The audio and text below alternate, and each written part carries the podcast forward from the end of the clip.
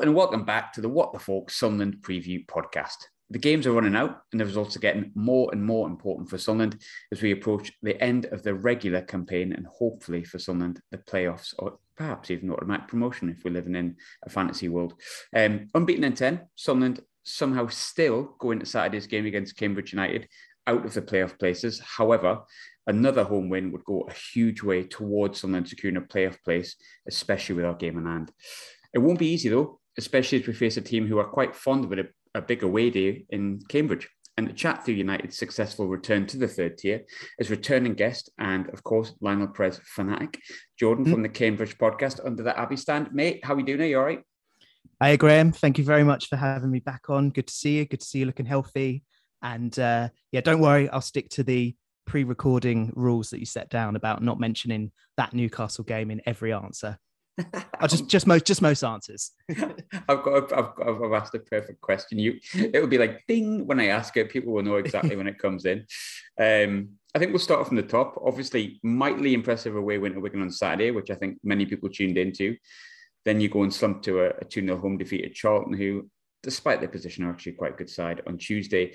Um, normally, we just discuss the the last game that the teams played, but obviously double header for both of us. How was the Easter weekend for yourselves, and how were both games? Yeah, real mixed bag actually. Um, I will. I'll start with the worst one, which would be Tuesday night. Um, if, I guess we're on the beach, really, which is mad. Like I can't believe I'm here talking about the fact that that little old Cambridge United are mathematically safe in League One, and you know we've been mathematically safe for weeks now, which is is is so peculiar. Like when the fixtures came out pre-season, we saw you know our last six away games included yourselves and, and Ipswich and Sheffield Wednesday, and you get really excited because they're and Wigan, and you get really excited because they're these big away days, big grounds you know all the prestige of, of, former prem teams and then the penny drops and you think, oh God, actually, we're going to be in a relegation scrap and we're going to have to go to these places. We're going to have to go to the Stadium of Light two games before the end of the season and, and actually have to get something. Um, but yeah, to be going into the Easter weekend, like mathematically safe and and talks of actually finishing in the top 12, it's it, it's pretty surreal. Um, I think it's possibly the greatest season I've ever witnessed as a, as a Cambridge fan, but we'll come on to that. I, the Charlton game then was a bit of a, um, I guess like the day after the Lord's Mayor show. You know, Saturday was yeah. so good, put on the show. You know, Bonner pre-game was sort of talking about, you know, there might be people watching that you know, have never seen us or never heard of us. We want to put on a show, and and we were so good, so good Saturday evening. And I know you saw it. Um, but first half, like it, it, it was that cliche. Like you, if you were watching it and you, you didn't know League One, you wouldn't know who was top and who was 13th. That, that's how how good we were. We've we've really learned how to deal with playing against teams on these bigger, wider pitches, and we struggled with that earlier in the season. And the answer is, you know, we're we're compact out of possession. We we deny team space, and we're just really good on the press and the counter. So, yeah, Saturday was terrific. Possibly possibly our best result of the season, I would say. Like if you watched it, I think you would agree that it wasn't like a smash and grab little club away to top of the league. It, it was a deserved win. Tuesday night then was just um, was just a bit of a letdown, but it's kind of understandable. Like he made seven changes. Uh, the goalkeeper was making his debut. He obviously wants to rotate and rest people and, and also have a look at people ahead of deciding what to do in the summer, you know, who stays, who goes. So it's it wasn't a surprise that he rotated. We we were on top first half, didn't get the goal and then Charlton, you know, fair fair play to them, really came good second half and and and got themselves ahead. But God, they were mighty lucky. They they scored two deflected goals, and uh, Charlton are a weird team. They've got mm-hmm. possibly they've possibly got the best front two in the league, but the rest of them, rest of them are useless. Um, it was quite quite an odd watch on Tuesday night, but I suspect we'll go back to full strength on Saturday. Um, so yeah, sorry, sorry, Sunderland fans. I don't think the the rotating and the reserves and the youth team will be showing up on Saturday. The mention of Charlton and the word playoffs, even though it's not going to happen this season, just in line with each other there. I was thinking, I don't know if I can do any more of this, but um, I will. Um, often, you know, my second question always revolves around current form, but I must be honest, I'm, I'm struggling to make sort of head and the tail of it because, in short, not in order, but wins away at Wimbledon, all right, fair enough. Wigan, as we've mm-hmm. touched on, Ipswich, big win there and then a home win over Morecambe. All right, fair enough. Then big home defeat at Wycombe, who up until recently not been in the best of form, and then touched on Charlton there as well. So you've got all these mad results sort of thrown together. Is mm. it fair to say that Cambridge are a little bit unpredictable? Yeah, definitely. I think we're a streaky team. Um, when we played you November, November, I think it was. Yeah, we were in the middle of like a, a streak of, I think we went like seven, eight games without a win, and even though we were playing well and we were being competitive and you know unfortunate in games, I think you can make an argument that we were maybe a little unfortunate in even in the Sunderland game. Um, I think the weather was only the real winner that day. Um, we're a streaky team, um, so yeah, we are quite sort of patchy. I think the big thing, um, by choice, Mark Bonner prefers to have small squads. He had it this year, he had it last year. You know, rumor is he hasn't spent all the budget that's available to him. And you can see the benefit of why he does that. You know, there's the reason that we've performed so well this year and last year is there's a few there's a few reasons, but one of them I think is kind of the the morale that's in the team. Everyone's playing for each other, and it's a real close knit squad.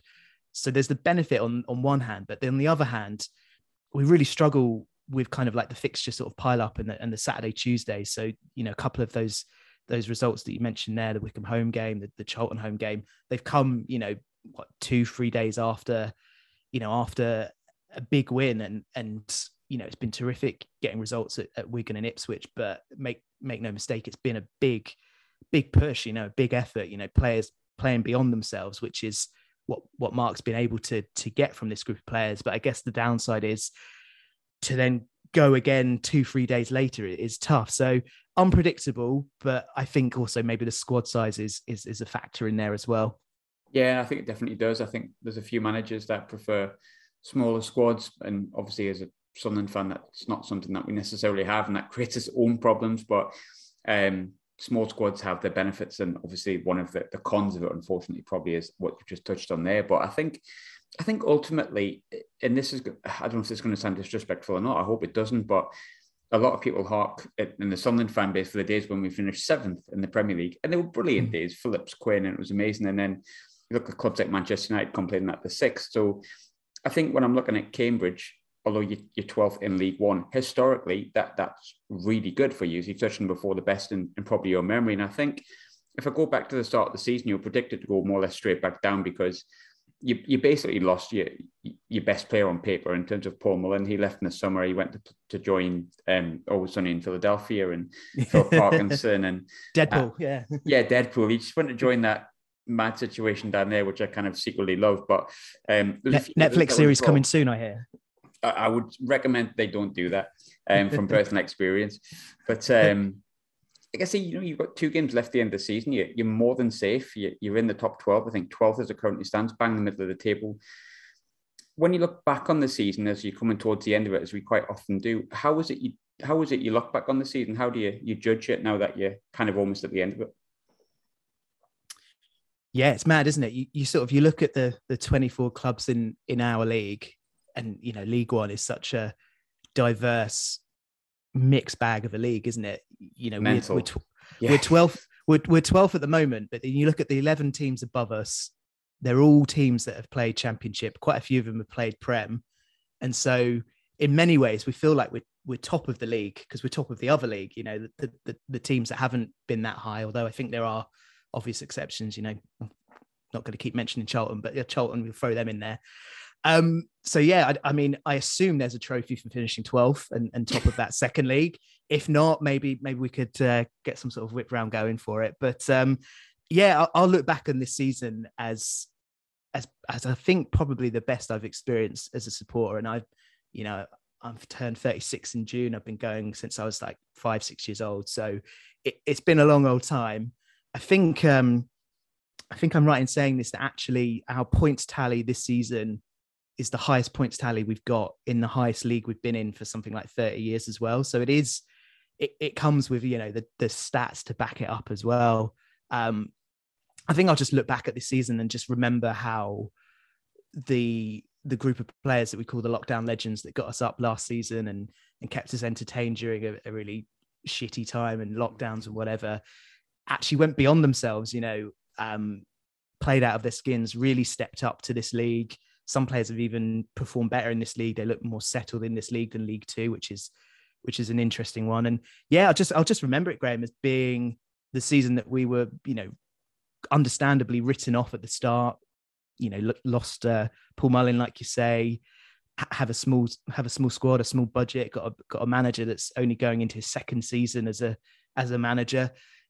A season where you know we would tip not only to go down but to finish bottom of the pile. So to be you know to be stood here been safe mathematically for weeks talking about maybe finishing in the top half. Like i'll just remember it as this incredible resilient season that that no one predicted. And i think maybe use fans might have predicted that we would be competitive and you know would be in that bottom six dogfight but we might be able to to just just survive. But yeah just remember it for for being you know one that we've gone beyond ourselves. And and it doesn't even doesn't even stop at the league performances. You know, obviously there's the cup runs. Uh, I'm sure we'll touch on that. There's the big days. You know, beating beating Ipswich Town and their salty fans at Portman Road. Like you just won't forget that.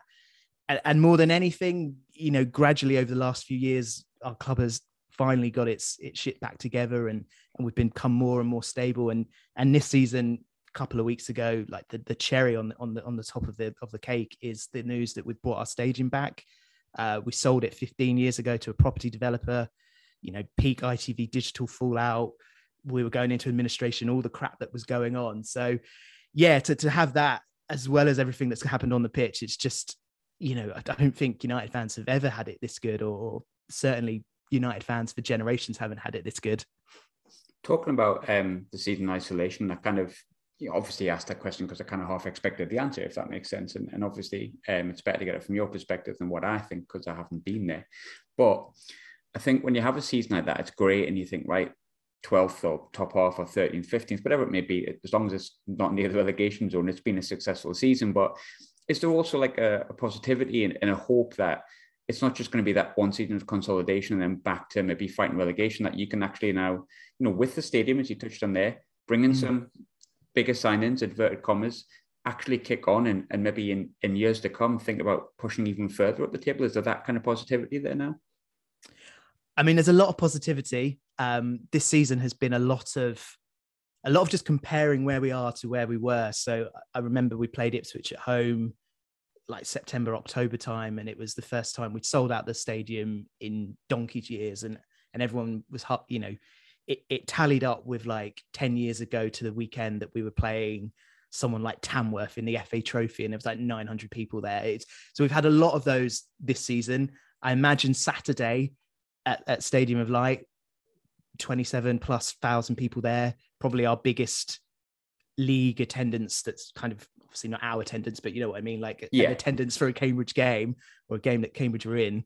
You know that will be another one of those milestones. You know, looking at, at how far we've come and you know, hopefully with the news that Peter will come down on Saturday as well, there'll be a lot. There'll be a lot of that, and I I think I think that's brilliant. I think it's healthy, but I think a line will have to be drawn, and you'd have to look forward and say, do you know what, this season was special, but from here on, we want it to kind of be the norm.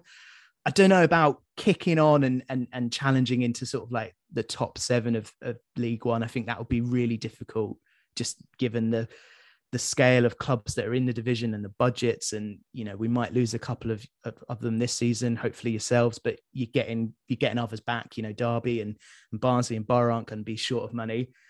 I think the big thing for us is just cons- um, consolidating at this level. Um, i have this opinion which maybe other cambridge fans feel is negative but i genuinely think as great as it's been this season to finish 12th and, and you know finish with 57 points maybe higher a success for me next season would be finishing 20th on you know 43 points as long as we don't go down.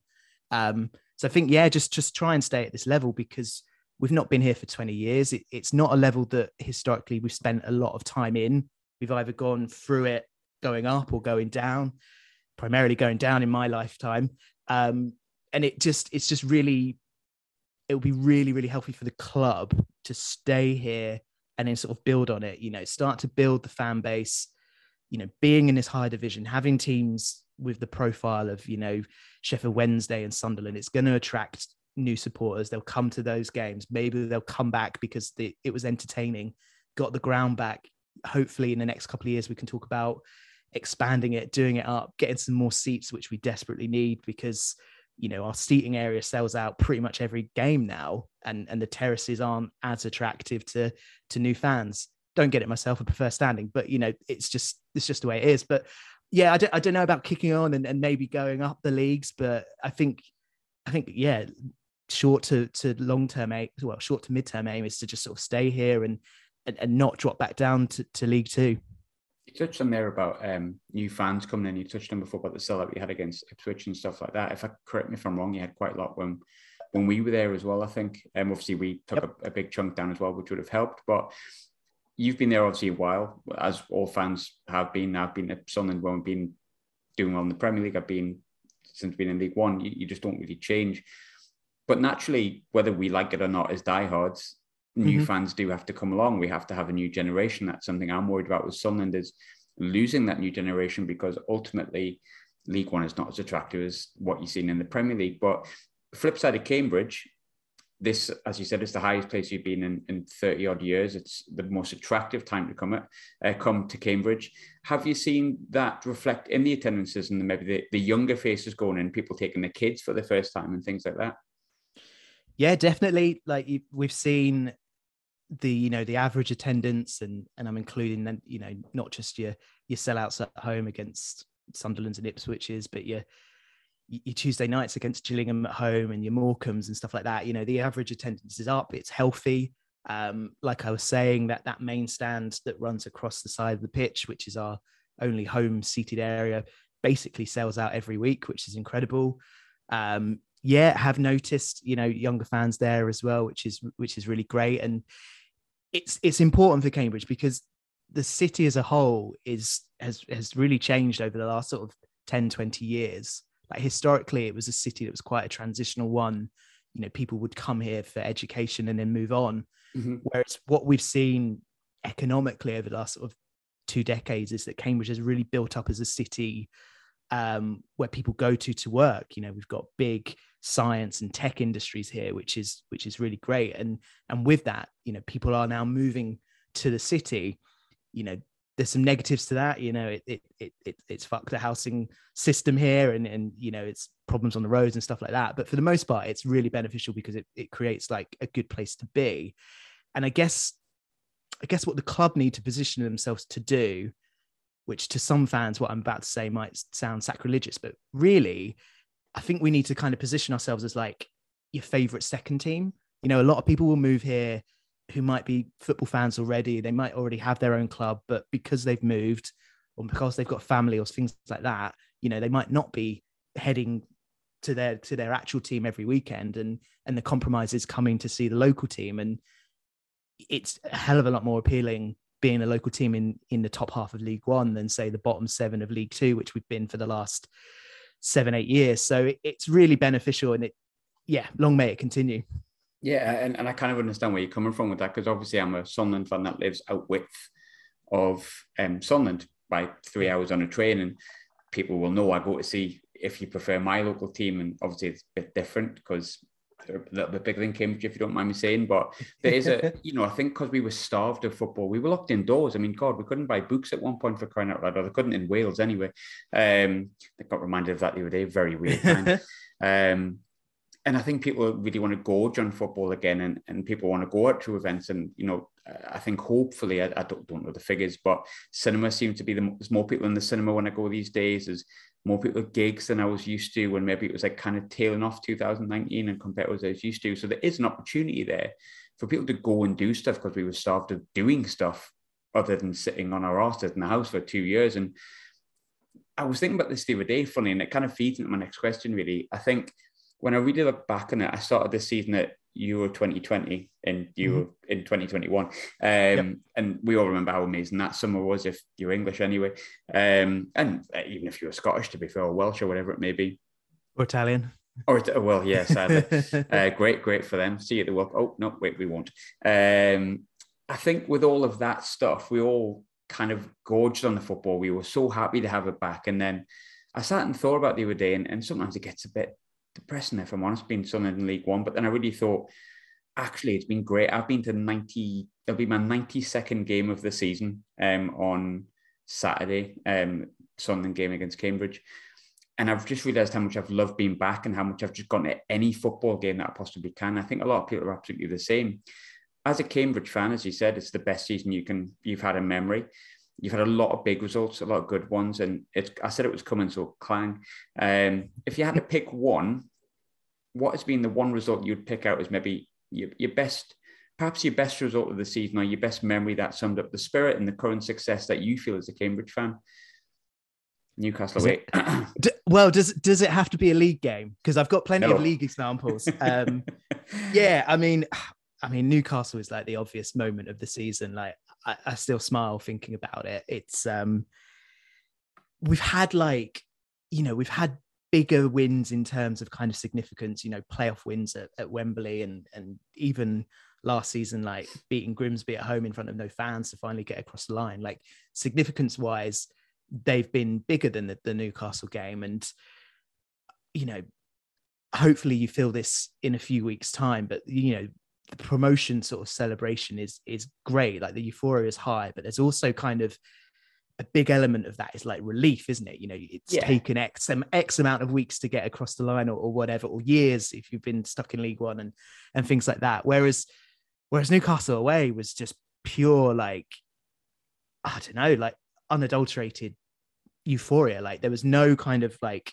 no hang-ups involved, you know, no, you know, no baggage in, involved with it at all. You just went there, expected to lose, was having a pre-game pint, and you look at their team and go, fucking hell, they've they've named their best team possible.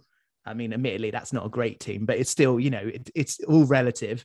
You know, your lad Kieran Trippier making his debut as well. Mm-hmm. I, I remember, I remember sort of pre-game, like the guy I went with, my mate, was like, yeah, that's their full strength team. And I was just adamant. I wasn't buying it. I was like, no, nah, it can't be. It can't be. Like, obviously don't know anything about Newcastle squad. So I went back on the BBC app and looked at like the last three games. I was like, it is literally their first team. They're really going for this. And then, yeah, just um, what a crazy, crazy 90 minutes it was. But yeah, it, it, yeah, undoubtedly was, you know, moment of the season. Um, it's to, I'm to say something bit pretentious now, so apologies in advance. But in in the in the lead up to the Newcastle game, I did very similar to what I'm doing now, and I, I spoke with a couple of their you know their fan medias and, and help Sorry preview.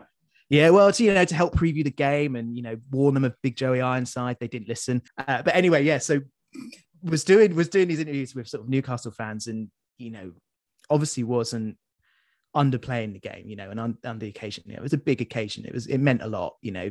FA Cup third round away to a Prem team. It's incredible. But I did kind of sort of be a little bit of a downer, sort of by taking the opportunity to have a whinge at the whole system. You know, this season, you know, there were two things. You know, this season, number one, they scrapped FA Cup replays. You know, and I, I can understand the thinking behind it because you know the fixture congestion and COVID and so on. But it was the same week that they were forcing Liverpool Arsenal to to play a, a two legged cup semi final. You're like, well, what's the fucking point there? So you know, for for I think I can say all teams in League One, but definitely teams of our profile in League One, you you don't enter the FA Cup to win it. You you you look for these kind of games, and you purely look to think how you can milk the money. And, and the first one is like holding out for a draw and, and getting the replay and you know getting two lots of gate receipts. So that, that got you know you know snatched away from us. And then the other thing as well, which was a real sort of downer, was the the TV choice of the games was really sort of ridiculous. Um, with the exception of Man City going to Swindon, all the other games that made onto TV were really, really bizarre, pointless ones. You know, like Hull Everton and, and Palace yeah. Millwall. And there was a point over the weekend where us, Shrewsbury and Morecambe were all winning away to Premier League teams, and not one of us was on TV. So anyway, I, I, coming back to my point, I was speaking to these Newcastle sort of fan media saying, you know, it's a great occasion, it means a lot. But, you know, with these two reasons in mind, it is kind of taking the shine off it a little bit, kind of thinking, you know, we're going to get beat, so we won't get the prize money. So for then little old Cambridge to rock up to the richest team in the world on their doorstep and beat them, it really felt like, and this is the pretentious bit, it really felt like a, a big middle finger up to the man, to the system. And and if every other if any other teams in the lower divisions uh, can enjoy that, then I feel like it was one for all of us. Um, so yeah, what a moment.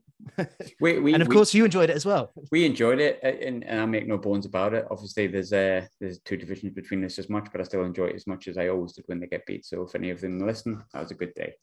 Um, the man who scored that day, obviously Ironside has been the man who's taken the headlines this term. I think he scored 15 goals. Stupid question, maybe I'm asking, but how imperative, how important has he been, and how good has he been?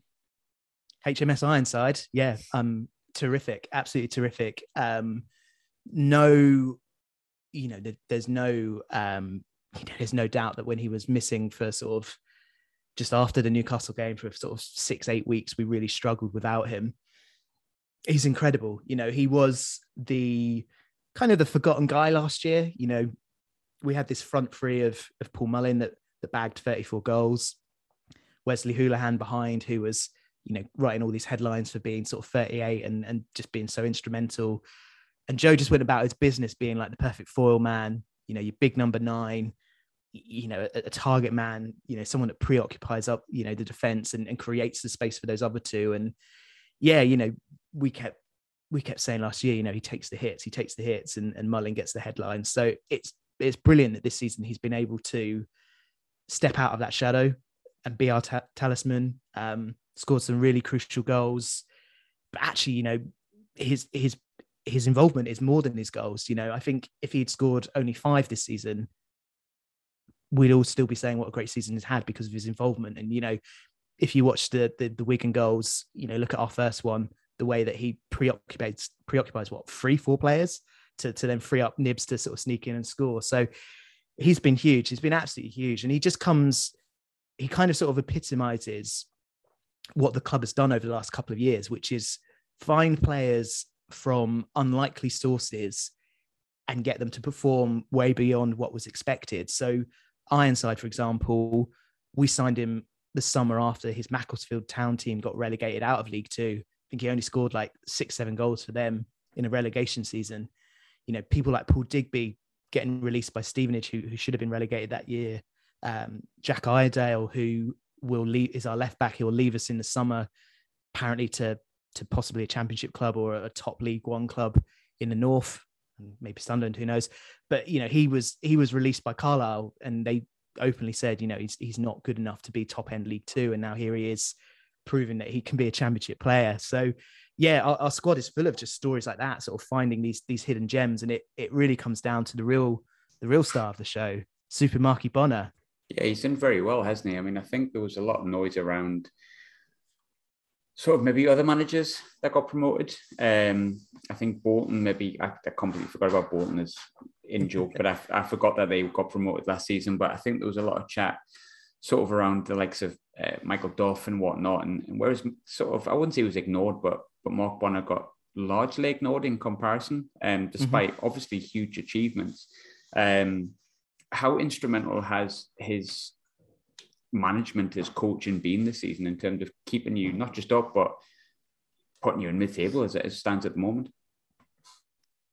um so crucial you know he is the linchpin you know there's lots of narratives and stories about why we've done so well this year you know players be- playing beyond themselves the recruitment the the you know the resilience in the squad but really the, the big story this year is is mark bonner he's you know he's kind of proven that he wasn't you know like a one one one season wonder you know got us up and you know in his first season as you know first full season as a manager and there's a, a good friend of mine who's actually an Ipswich fan, but he lives in Cambridge and he, he comes to games with me. And he came to one at the start of the season. And he basically said, you know what, Bonner is just, um, you know, it's a good coach and, and, and so on, but he is very much um, benefiting, you know, the surrounding that he's in. You know, this is a, you know, Mark Bonner's been at, at Cambridge United for like what, since he was 18, since he left school. And, you know, and he's worked his way up the academy. He's got all this credit in the bank because he's, you know, he's a clubman. He's a Cambridge fan he's been with you years. That's, you know, he is a, a one club manager. That's it. Whereas now we're here at the end of the season and, and actually he's proven otherwise. I feel, you know, he's not only kept us up, he's got us in the top 12 at the moment. He's masterminded victories away to Premier League teams. He's masterminded victories away to, you know, teams top of the league. Um, this summer's going to be a huge one for us because, you know, transfer windows three and four after promotion season tend to be really crucial. You know, you do break up the squad and you know try and get better players in, like we were saying before, but you also you run the risk of losing like really really key players, and I think that will be a story for us this summer. But I think genuinely we're getting to the point now where actually we're, we're running the risk of him being attractive to to other clubs. You know, he's proven that kind of that mindset, that philosophy that he's just a Cambridge guy and he can only, you know, he's benefiting from the surroundings that he's in and he can only do it at one club. I think he's done enough this season to prove that actually he could probably go on and manage elsewhere and whether it be higher in this division or, or higher in in the pyramid, I think he could do it. I think that's kind of going to be one of the benefits of the fact that he's been, as I put it before, maybe slightly unfairly, largely ignored in comparison to yeah. Michael Duff, because I heard Michael Duff linked to the the Burnley job. I know he has the history with Burnley and stuff, but as a like a loose link the other day, and I thought, bloody hell, like that's a jump. But the likes of Mark Bonner don't really get mentioned when new jobs come up. As a Cambridge yeah. fan, you're quite happy with that. Yeah, absolutely. Um, I think I think it's just a matter of time before we do start seeing his name, you know, mentioned in those jobs. It, we we thought about it earlier in the season with with Milton Keynes and with Ipswich changing managers. Um, you know, because obviously being geographically close, there might be that that you know might be more prominent on their radar. But I think it is. I think it is something that is definitely going to become a thing now, especially especially if we we do similar again next year. You know, maybe not finish 12th or, or be top half, but if he keeps us up, you know, that reputation is going to get around. You know, he's doing it on arguably one of the smallest budgets in the division as well. In terms of management, obviously it's something that this is probably my favorite part of the show because it's a bit about Sunderland, but there you go. I suppose that's just my, my biased nature. I went back to November as we kind of did a little bit before when we last played each other. And I remember as a fan, it felt like a really big win because for Sunderland and Lee Johnson, we weren't in form at the time. Um, I think it came up off the back of the the 5 1, the 3 0, and not long after the 4 0 against Portsmouth. I think actually we'd lost 3 0, potentially Charlton 1 0, maybe as well. And it felt like Lee Johnson. Always Charlton, mate. Always Charlton. We haven't Always scored Charlton. against them this season. Always bloody Charlton. Um, but we basically hadn't managed to win in a while, and we'd had a really good start of the season, and the streaky league comments started coming out, and I felt like a big, a big, big win. Um, of course, you know Johnson would win that game, but of course Johnson would hit another streaky, sticky patch of form that would lead to him losing his job. Would get a substitute teacher that come in for three games that we wouldn't win. Um, Roy Keane would be flirted with, and then lo and behold, Alex Neil comes in. From an outside perspective, looking in, I always find it quite interesting how that must have looked because I've seen a lot of people say, "Well, Sunderland are going to bad running form. He's had these bad run of defeats," and I heard other people going, "Oh God, the third off top of sacking of the manager."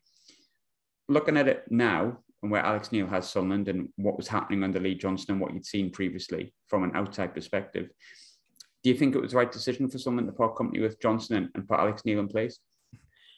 Yeah, um, it was definitely definitely an interesting one that the, the, getting rid of Johnson. I would definitely put myself in that camp of people that was surprised that he went that he went. You know, like you said, you were third or fourth off top. I guess it's a little bit too soon for me to say if it was the right right decision or not. I think it's a really unfortunate season for your lad in charge in the sense that the top half well, the top seven, top eight at least is a really balmy one this year. You know, 77 points. Any other year, that's that's that's perfect. Yeah, so you in the playoffs, but actually this season it might not be enough. Um, what I would say under under under under Neil, you do seem harder to beat and more resilient. You know, these you know very recently these you know these constant sort of late winners. Um, which isn't good for the heart, but you know, good for good for the celebration. I'm sure. Good for the soul. Um, I'll give it that. Yeah. Bad for the heart, good for the soul. Yeah, it does. It does seem to sort of have that kind of yeah, like I said, more resilient, more sort of winning aspect to it. Is it going to be enough for you? I don't know. Hope so. Uh, I hope you keep Milton Keynes from going up because that would be that would be my least favorite outcome for the season. But uh, yeah, not. Sure. I guess it's I guess it's a tricky one because obviously you were higher in in division when he when Johnson left. So it, yeah, big big couple of games for you guys, I guess. A, yeah, I agree with what you're saying in the sense that because I, personally, as the listeners will know, was not a fan of Johnson, big fan of Alex Neil, um, almost the polar opposite actually. But then the position, some people could quite easily say, well, third versus seventh. I totally get that. Um, but the league is so tight. You could literally not drop a point. And and I think a lot of Sunderland fans listening to this will say it was the period in between the second and the appointment that was the main problem, which is probably where I like to be honest. Um, yeah. On the pitch, a big reason for Alex Neil's you know results, if I'm completely honest with you, is probably Nathan Broadhead's return. He's got a couple of late winners. He's got a couple of goals across the board. Um, Ross Stewart at the moment a little bit out of form, but if I go back to the game against Cambridge, obviously Broadhead scored a screamer. I think possibly not a goal of the season, but there or thereabouts. That got us three points last time, and then he got a bad injury. Form a little bit affected by that. He's came back. He back in the like I say, back in the form, back in the goals, scoring late winners for us as well. As a Cambridge fan, do you see him as your your main danger man, uh, the main man to watch on Saturday, or is there other players that are kind of concerning you more? Yeah, Broadhead is an interesting one because um, his goal against us really split opinion. Um, there's some of us, myself included, that thought it was a terrific hit and it it would have gone in any day. And there's other people that were saying, "Ah, nah, it's wind, it's wind affected, isn't it?"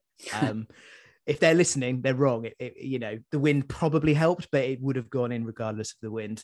Um, yeah, I think you're right. I think he's, I think he's the obvious danger man. Um, I do worry about the physical presence of Ross Stewart. Um, our centre back partnership is is at full strength now, which is good. We've got a, a lad uh, called Lloyd Jones who was missing for a few months at the start of the season. Sorry, not start of the season, start of the year. Former Liverpool. Um, yeah, former Liverpool. Yeah, yeah, that's the fella. Um, loves scrapping, but that's won't go into that on the pod. Um, he yeah, he's back and he's really made a difference these last few weeks. And um, the lad that he plays alongside, Jubril Okedina, is a real find. Picked him up from Spurs in the summer. Undoubtedly, believe he'll go on and be a big money uh, sale for us at some point. The only problem with Jubs is he does he does struggle against you know you you sort of dare I say like your lower league sort of wily experienced bigger bigger strikers. You know people like Joe Ironside. Um, you know, I know Ross Stewart isn't lower league, but that kind of cliche. So yeah, that that that pairing, if if if Stewart targets him, could be a difficult one on on Saturday. Um, the lad I wanted to mention, I wanted to call out for praise based on the last time we played each other. I don't know if he's still playing for you, but you're left you left back of the free back in uh back in November. Callum Doyle, he was my man of the match when you beat us. I don't know if he is he still around. Or is he yeah, he is. He um the short answer is he got flogged to death. I think he just turned 18, perhaps at the end of that, uh, maybe 17 when he played against yourselves on loan from City. Uh, Alex Neil came in, decided he was knackered and put him yeah.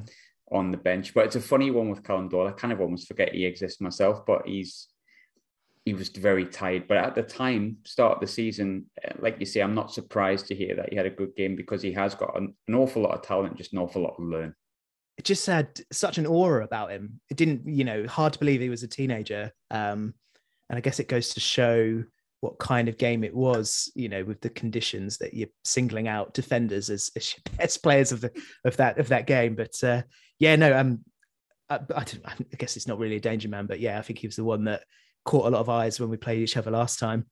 See, interesting. That's why I was like, asking this question because sometimes you get answers you don't expect. But to be fair to Callum, I'm making it sound like he didn't have a good first start of the season. He really did. I think naturally, as a young player, you do burn out, and that does happen. I'm sure he'll go on and have a long and successful career. Probably not with Sunderland, um, because he plays for Manchester City, of course, and has aspirations higher than League One when he does get that experience. But last but not least, last question as always. My predictions have been well off all season. I was doing quite well at the start. I think I had three before Christmas, and I've had five, which is better than four last year, but still not much better.